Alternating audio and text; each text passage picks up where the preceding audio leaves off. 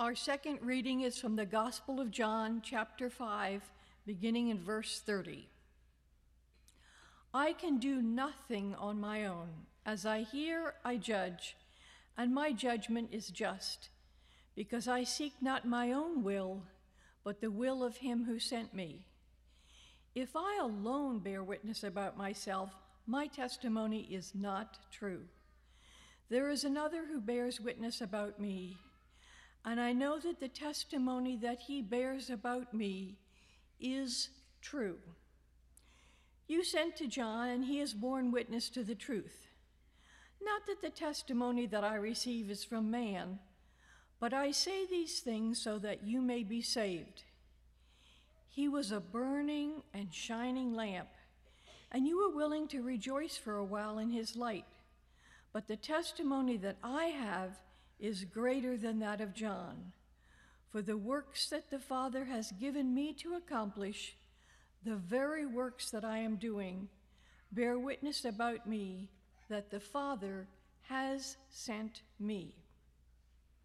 And the Father who sent me has himself borne witness about me.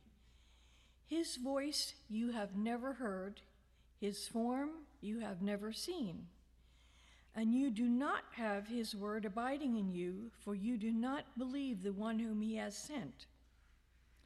You search the scriptures because you think that in them you have eternal life, and it is they that bear witness about me. Yet you refuse to come to me that you may have life. I do not receive glory from people, but I know that you do not have the love of God within you. I have come in my Father's name, and you do not receive me. If another comes in his own name, you will receive him. How can you believe when you receive glory from one another and do not seek the glory that comes from the only God? Do not think that I will accuse you to the Father. There is one who accuses you, Moses, on whom you have set your hope. For if you believed in Moses, you would believe in me, for he wrote of me. But if you do not believe his writings, how will you believe my words? The word of the Lord.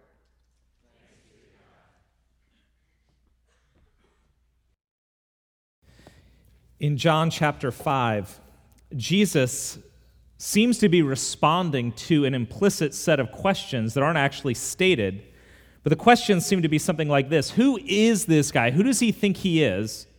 And what right does he have to say and do the sorts of things he's doing? Why should we believe in this guy? Jesus' answer is seen in a couple of verses. In verse 37, he says, Look, it's the Father who sent me who bears witness to me. He says, Look at my life, look at everything I've done, and it aligns with the Father whom you believe in.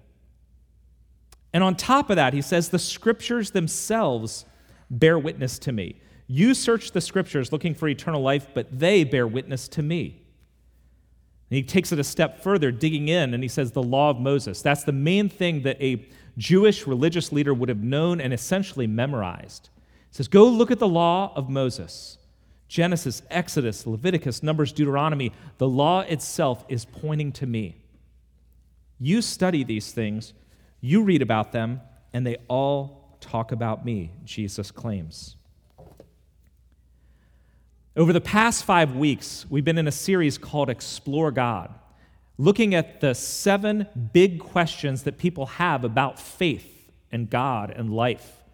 And whether you are a Christian who has very firm beliefs, or whether you come here as a skeptic, a doubter, an agnostic trying to figure stuff out, this has hopefully been a good exploration of these topics where you've been able to look a little bit at what the Christian answer is, but also there's credence and value to asking these sorts of questions in general. We've looked at does life have a purpose? Is there a God? What do we do with suffering? And who exactly is Jesus? This question today actually gets at the Christian answer to all of them because, in the Christian answer to all of them, you could look at over the past few weeks, it's all derived from the Bible. Everything that we've talked about from a Christian perspective is derived from and stands upon the Bible. And so the question today is very simply is the Bible actually reliable? And if you talk to people about it, it goes something like this Isn't the Bible inaccurate? Doesn't it contradict itself in some places? Hasn't it been disproven? Isn't it actually irrelevant and outdated because of some of what it teaches? So we'll look a little bit at that, but then look at the question that underlies that, that I think is a little more helpful for us. So, for 200 years, there's been critical scholarship in biblical studies that has challenged orthodoxy and the traditional view of the Bible.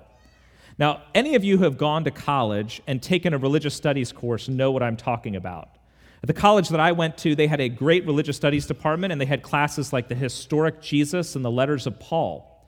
And in those, you were actually getting critical scholarship's view on the Bible, which is the Bible should not be trusted the way the church claims it should be trusted.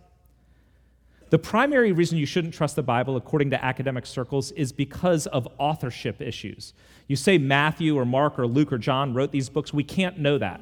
And here's basically what 200 years of scholarship says the Bible, even like the Gospel of Matthew or the Gospel of Luke, is a compilation of oral tradition and legends that were put together hundreds of years later by those in power. The church gains power connected to the emperor in 400, 500 AD, and they then determine what should be included in the Gospel of Matthew, the Gospel of Mark, the Gospel of Luke. In other words, the Bible was not written in the first century, and it was not written by eyewitnesses. This became most popular and reached its heyday in the mid 80s with a thing called the Jesus Seminar, a collection of scholars uh, uh, around the globe who were trying to determine who the real Jesus was. So they were trying to look back at which parts of the Gospels and the accounts about Jesus they could trust. Now, they came with a certain set of assumptions. The assumptions were there's no such thing as miracles, because everyone knows miracles don't happen, dead people don't rise, and we can't prove that there's a God. Then they sought to figure out what the gospel said and who Jesus actually was. This is called highly skeptical biblical scholarship. And in highly skeptical biblical scholarship, you have something that's assumed. It's absolute scientific rational materialism. Basically, the only things that actually exist are things you can prove and touch by science, which means dead people don't rise, blind people don't see, and no human being is God. So they started with this set of conclusions and then searched for evidence and much of it was very speculative. It's similar to this. If you assume that Lee Harvey Oswald did not shoot JFK, you can find a conspiracy to align with that. If you assume that man did not land on the moon, you can come up with reasons why the government would have wanted to pretend like that happened.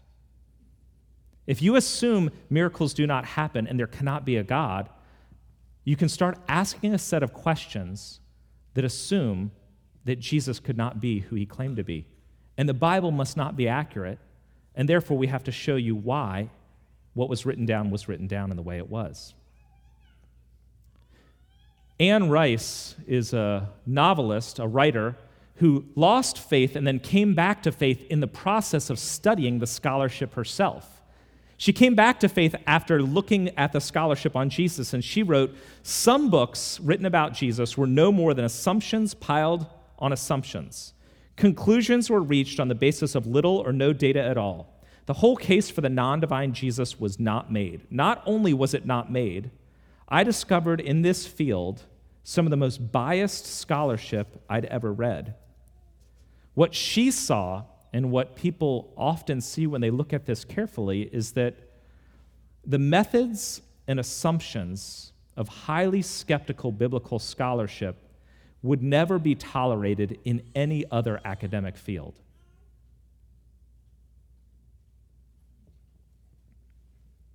And it's overlooking a lot of the very basic evidences for the reliability of the scriptures themselves. One of the most common reasons why you can trust the scriptures is because they include embarrassing accounts. Okay?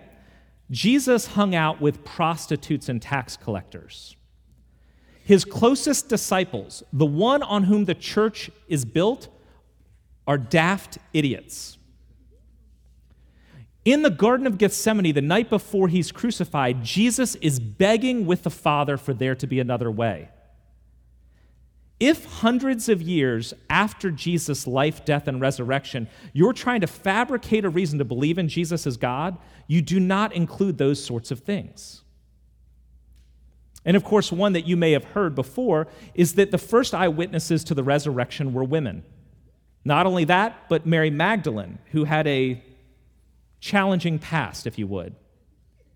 Celsus, a second century writer and critic of Christianity who was writing against Christianity, said, You can't believe Mary Magdalene because, after all, she was a hysterical female deluded by sorcery, which is a common misogynist trope, especially in the ancient world. Women cannot be trusted. In fact, in Jewish circles, they were not trusted as uh, being able to provide witness in court because what they said didn't matter. And in Greco Roman circles, it was the same way. Women are easily hysterical, they're deluded.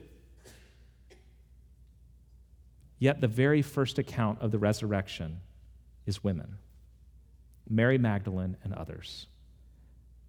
If you were trying to make this stuff up, and somebody said, Well, the first witness was Mary Magdalene, you would say, Shh, don't let anyone know. You put that down on paper, people are going to know this is fake. They won't believe it. Unless, of course, Mary Magdalene was actually a witness. And the first people to see the tomb empty were women. Unless, of course, it was actually true. But that's a simple answer, and why believe in simple answers. On top of that, you have the details that are included in the Gospels. So Jesus rests his head on a pillow in the back of a boat, something we don't need to know, just Jesus is asleep. There were 137 fish at the fish fry on the beach after Jesus' resurrection. Who cares how many fish, unless somebody actually remembered how many fish? And who of you knows Alexander and Rufus? So, Alexander and Rufus are mentioned in one of the accounts of Simon of Cyrene who carried Jesus' cross. And the gospel writer says Simon of Cyrene, the father of Alexander and Rufus. Now, the reason why you would say that is because the people who would end up reading that gospel account would probably know Alexander and Rufus. It would be like, hey, if you're not sure whether this happened or not, ask Alexander and Rufus. You guys know them. It was their dad carrying the cross. The details of the evidence, the details in the Gospels, are actually evidence, and here's why. The genre of, of realistic fiction didn't exist for 1700 more years. C.S. Lewis, who was a medieval literature scholar and professor at Oxford, said this Either this is reportage, talking about the Gospels, or else some unknown writer without predecessor or successors for 1700 years, suddenly anticipated the whole technique of modern novelistic realistic narrative. You and I are so used to novels being made realistic that a kid who writes a story includes details because they've learned how to do that. But prior to 1800, that really didn't exist. Go read Beowulf and the Iliad, if you dare, and compare them to Middlemarch or Huck Finn. Middlemarch and Huck Finn include details of the day, of the way things worked, unnecessary details, sights and smells, things that don't align with plot or character, because it was a way of drawing you into the believability of it. That genre did not exist in the first century, except when it was actual eyewitness account and history. So either it actually was, or those writers were the most brilliant people ever, ever, and for 1700 years we lost that technique known as realistic fiction. Over the past 30 years, actually, if you look at scholarship from the 1990s on, the pendulum has actually swung back to the orthodox and traditional view of the Bible as integrated whole as authentic in its authorship, as early in its writing. If you want some uh, guys to look at, go read N.T. Wright's The New Testament and the People of God or Jesus and the Victory of God. Or Richard Bauckham's book, Jesus and the Eyewitnesses. I haven't read that one, but it was recommended to me, and I've looked a little bit at it.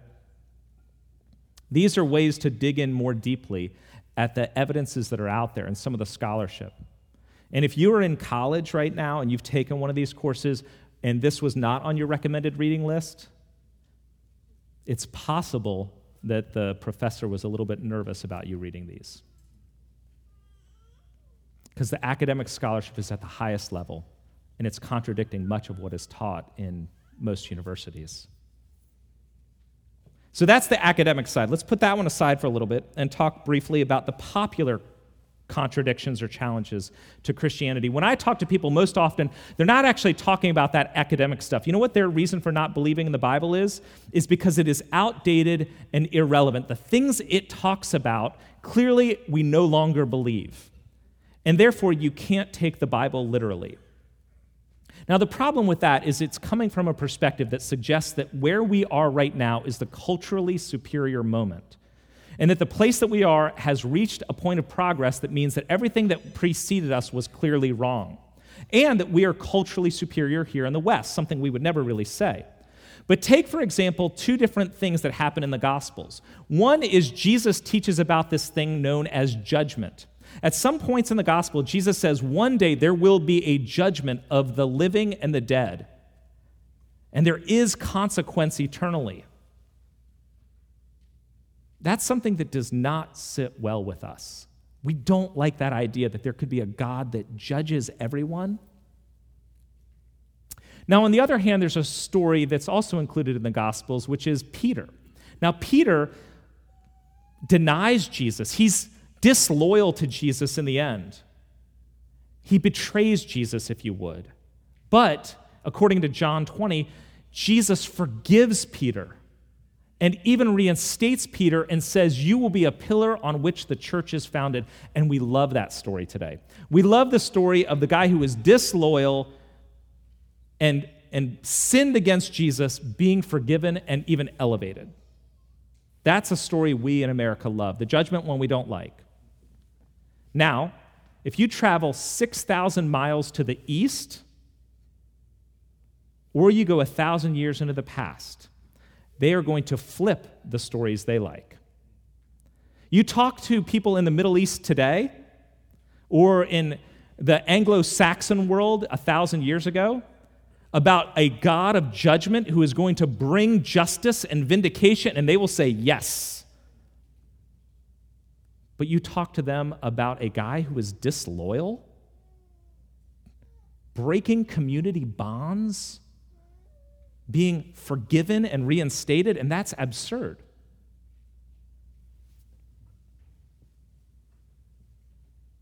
The judgment that we often put on the scriptures is a culturally narrow and assumed superior position that doesn't take into account the fact that the Bible, at almost every cultural moment, challenges every cultural moment on some points. And so we have to ask the question is it possible, if there is a God, that he may have some views that we don't like? Don't let cultural bias or unexamined assumptions cause you to be dismissive of the scriptures. So, I can make reasonable and academic arguments for the historicity of the Bible, but is it inspired? Is it inerrant? Is it actually God's word to us? I actually can't prove that. That you're going to have to take on faith, and that does require faith. But I want to ask the question that's underneath the question is the Bible reliable? The question underneath it is this what do you actually rely on? It's the question of authority. So you've heard me talk about this for months. The word authority is the issue beneath all issues of faith and doubt in our modern world. So if I was defining authority, authority is the filter through which we interpret life and develop our worldview. It's the foundation on which we build everything that we believe. It's the soil in which we grow the garden of our worldview. It's the glasses through which we see and interpret the world around us. Our authority or authorities is the determining influence in our lives. So let's take for a moment the traditional world. Go back a thousand years, 500 years ago. In the traditional world, you had a, a series of circles of influence around you your family, your community, and the traditions of the culture. These things shaped who you were. They were the authorities on which you built your entire understanding of the world. You didn't ask questions outside of it, everything you did lived within it, and it was actually a pretty closed system. But with the Enlightenment, all of that began to shake, and over the past 30 years, we've developed into the individualistic world.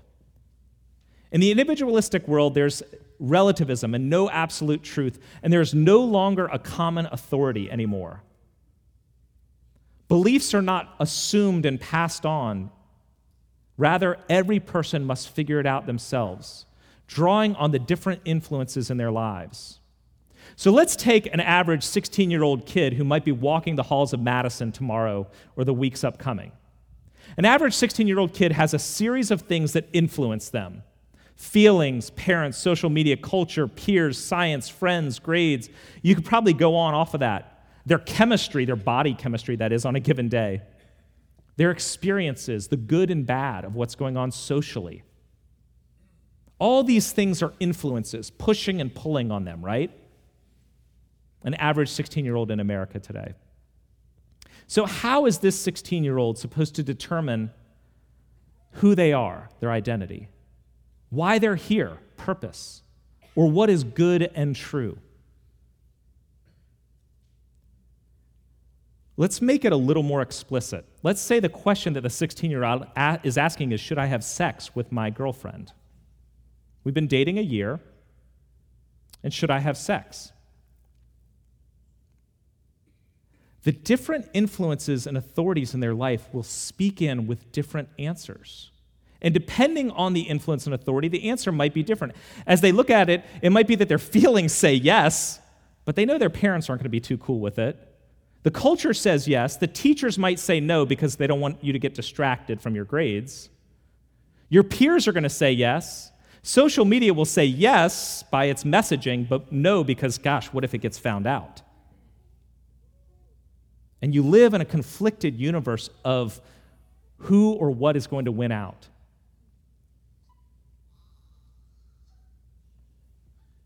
My take is something in the end is going to get a 51% vote.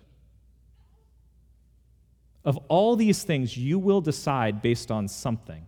Something will be your ultimate authority, your prime influence. That will determine your purpose, your identity, your calling, what's good and true, and how you interpret the world and live your life. Something ultimately will be the authority. But many of us, and this isn't just a 16 year old kid, most of us, including Christians in this room, live schizophrenic and non integrated lives. We rely on culturally unproven assumptions or our present feelings about stuff.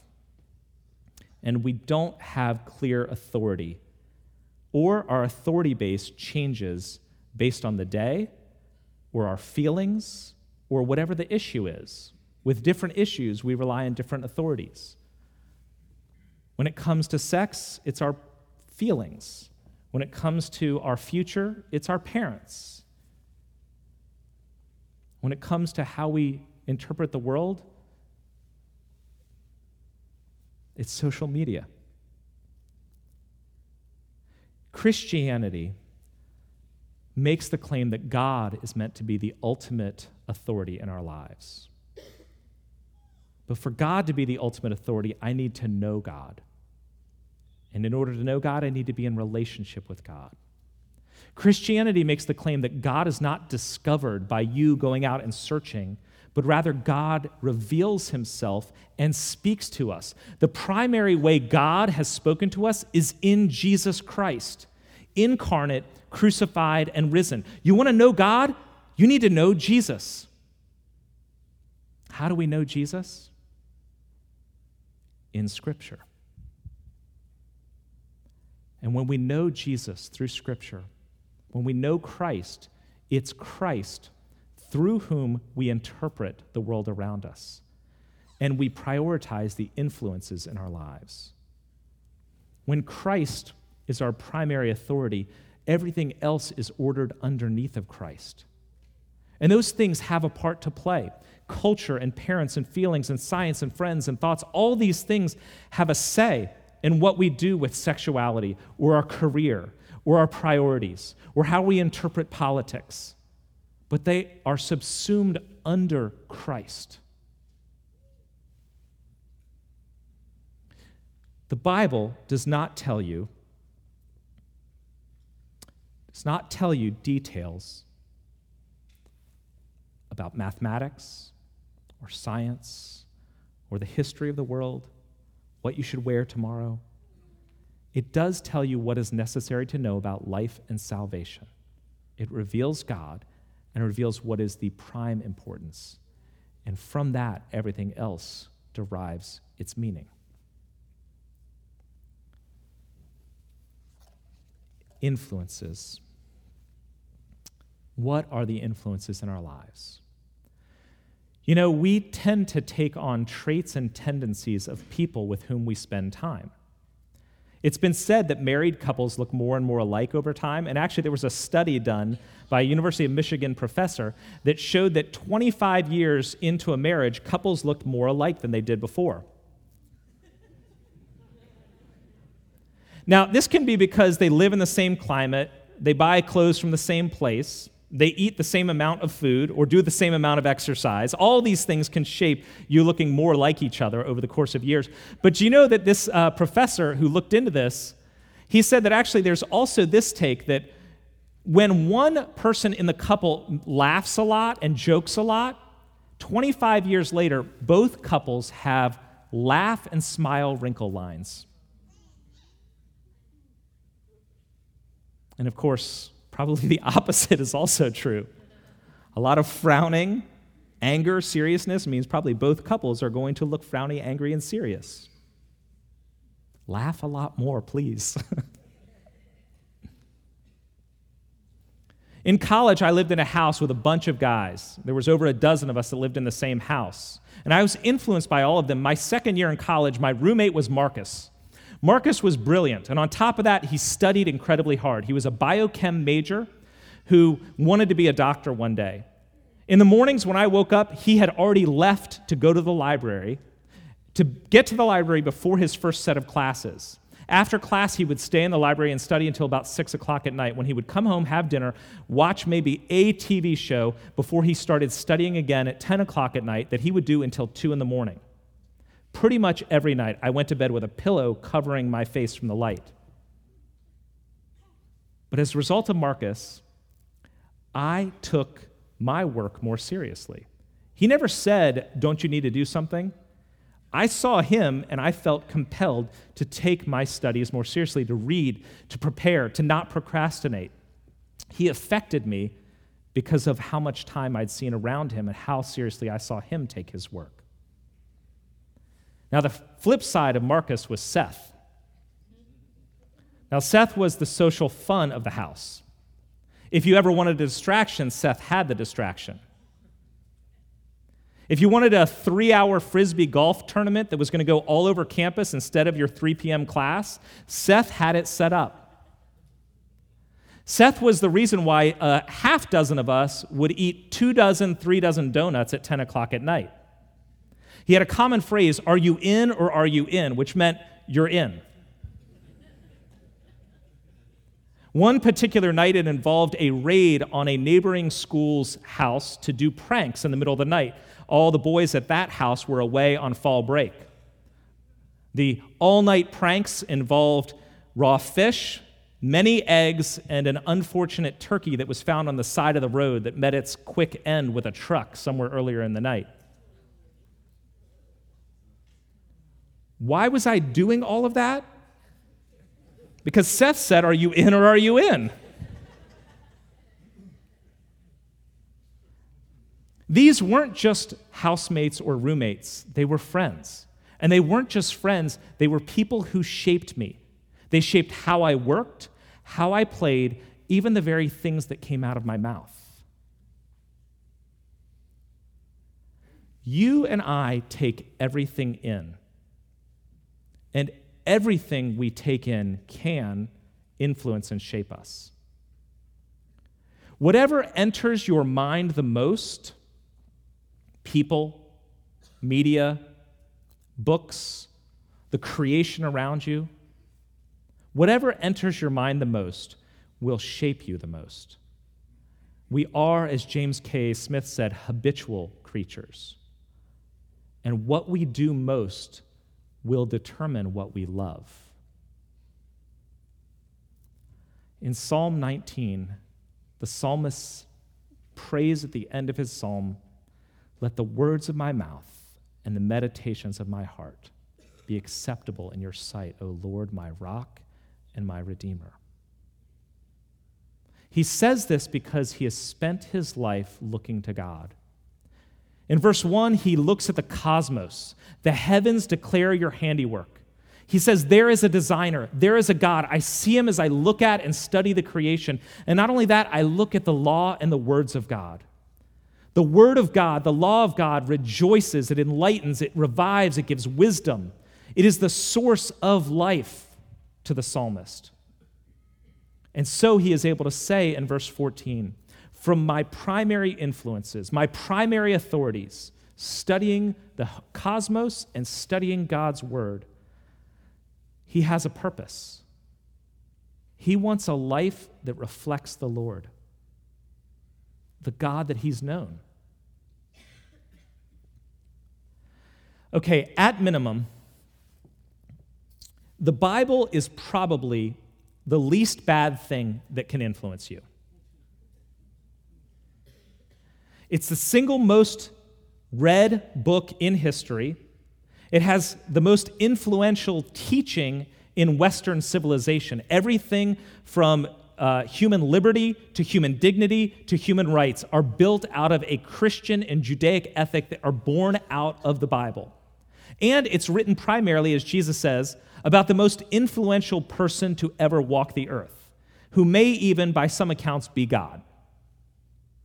So even if you're not comfortable saying the Bible is the inspired, inerrant Word of God, then at least it's an amazing and spiritual text that can shape you for the better. And if there happens to be a God, you're probably going to meet him in that Bible.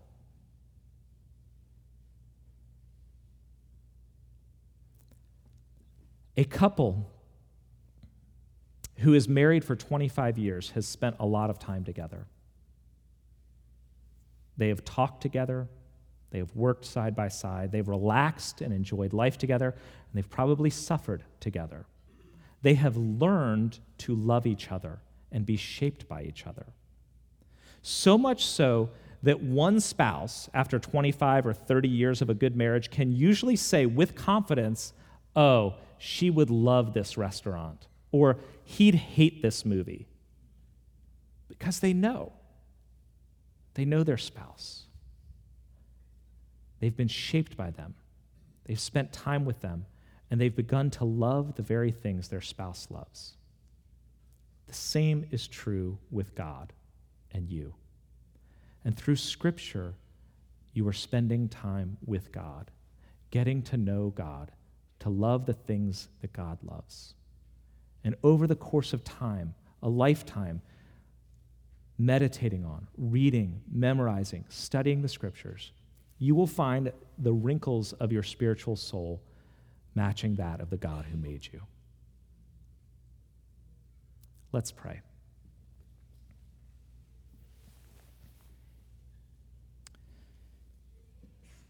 God, May the meditations of our heart, the words of our mouth, not just be acceptable to you, but look like you, sound like you, laugh like you. In a world filled with many competing authorities and influences, give us the wisdom to see if what you offer us in your Son Jesus and what is revealed in the scriptures is what we need most to know. In your name we pray. Amen.